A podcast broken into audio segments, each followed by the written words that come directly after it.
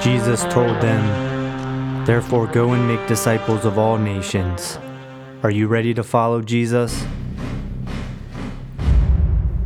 Have you guys ever seen the movie Seabiscuit? Let's talk about the elephant, or I guess I should say, horse in the room. This is not the most intimidating name, especially when you hear the name of his top competitor, War Admiral. Now let's think about this for a minute. If we're going to a horse race and we're going off names, which is probably what I would do since I know nothing about horse racing, we got a floating, probably soggy biscuit bobbing around in the sea. That is until a seagull comes and eats it. And, well, a war admiral. And I think that name speaks for itself and is already amazing. So we're standing there, getting ready to place our bets. I'm going War Admiral 100% of the time. But in this movie, you get to hear the thundering sounds of these horses racing around the track. It gives you a little insight just to how powerful those animals are. According to David, some put their trust in horses. Are you one of them? Hey everyone, welcome to The Diligent Disciple, a podcast dedicated to helping you grow closer to God by reading scripture and bringing you short devotionals. We pray this podcast blesses, strengthens, and transforms you as you listen. Today we're going to look at Psalm 20, verse 7. Some trust in chariots, and some in horses but we trust in the name of the Lord our God. See, in David's day, chariots and horses provided advantages on the battlefield. I think we can certainly have the same mindset today.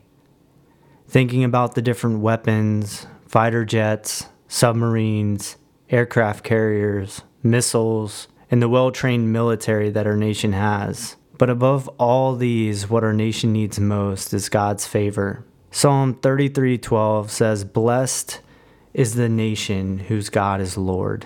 And I think about when Moses was leading the Israelites out of Egypt. Pharaoh sent his army on chariots with horses to chase down the Israelites, only to be swallowed up by God moving the Red Sea. We like the assurance of victory, don't we? In life, we can begin to put all our trust in the horses and chariots. The horses and chariots provide strength, confidence, advantage, especially on the battlefield. But take heart, as much strength, confidence, and advantage that these things may seem to bring, let's always choose to put our trust in the Lord. Listen to this amazing passage from 2 Chronicles 20. Lord, the God of our ancestors, are you not the God who is in heaven? You rule over all the kingdoms of the nations. Power and might are in your hand, and no one can withstand you. Our God, did you not drive out the inhabitants of this land before the people of Israel, and give it forever to the descendants of Abraham your friend? They have lived in it and have built in it a sanctuary for your name, saying, If calamity comes upon us, whether sword of judgment or plague or famine, we will stand in your presence before this temple that bears your name and will cry out to you in our distress, and you will hear us and save us. But now here are men of Ammon, Moab, and Mount Seir whose territory would not allow Israel to invade when they came from Egypt. So they turned away from them and did not destroy them. See how they are repaying us by coming to drive us out of the possession you gave us as an inheritance? Our God, will you not judge them? For we have no power to face this vast army that is attacking us. We do not know what to do, but our eyes are on you. And all the men of Judah, with their wives and children and little ones, stood before the Lord. He said, Listen, King Jehoshaphat, and all who live in Judah and Jerusalem.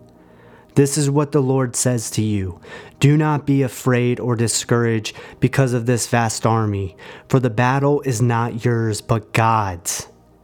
Tomorrow march down against them. They will be climbing up by the pass of Ziz, and you will find them at the end of the gorge of the desert of Jeruel.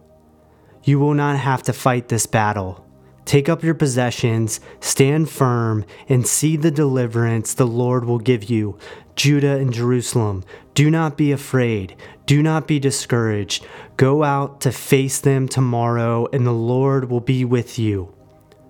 Jehoshaphat bowed down with his face to the ground, and all the people of Judah and Jerusalem fell down and worshipped before the Lord.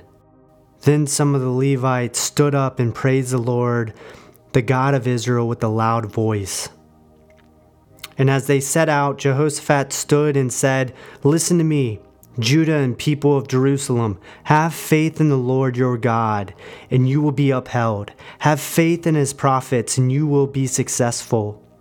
After consulting the people, Jehoshaphat appointed men to sing to the Lord and to praise him for the splendor of his holiness as they went out at the head of the army, saying, Give thanks to the Lord for his love endures forever. And as they began to sing and praise, the Lord set ambushes against the men of Ammon and Moab and Mount Seir who were invading Judah, and they were defeated. And the Ammonites and the Moabites rose up against men from Mount Seir to destroy and annihilate them. After they finished slaughtering the men from Seir, they helped to destroy one another. And when the men of Judah came to the place that overlooks the desert and looked toward the vast army, they saw only dead bodies laying on the ground. No one had escaped. So Jehoshaphat and his men went to carry off their plunder, and they found among them a great amount of equipment and clothing, and also articles of value, more than they could take away.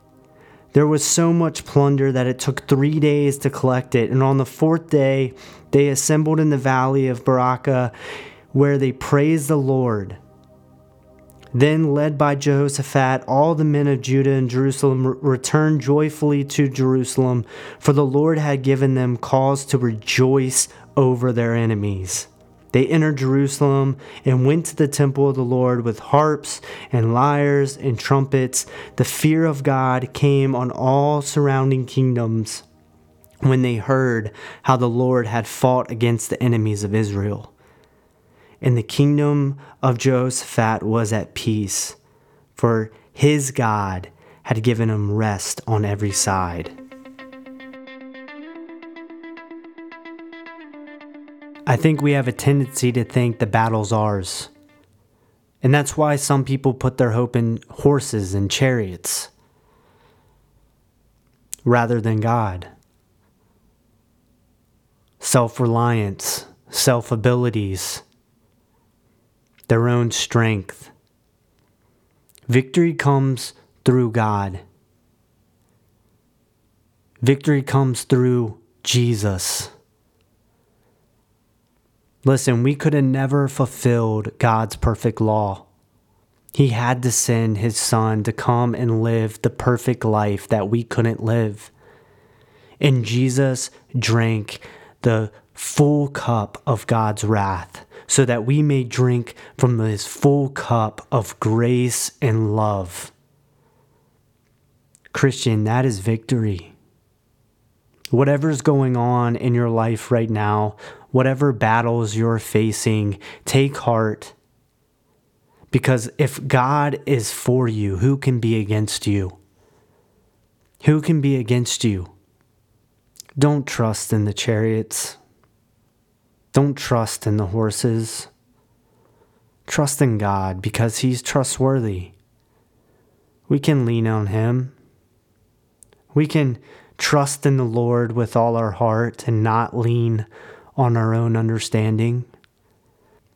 Because our own understanding always pushes us toward the horses and the chariots.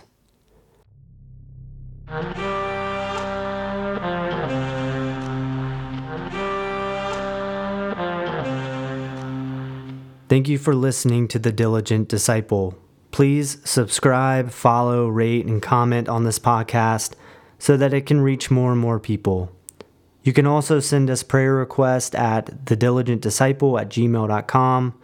Until next time, let's grow in the knowledge and grace of our Lord and Savior, Jesus Christ.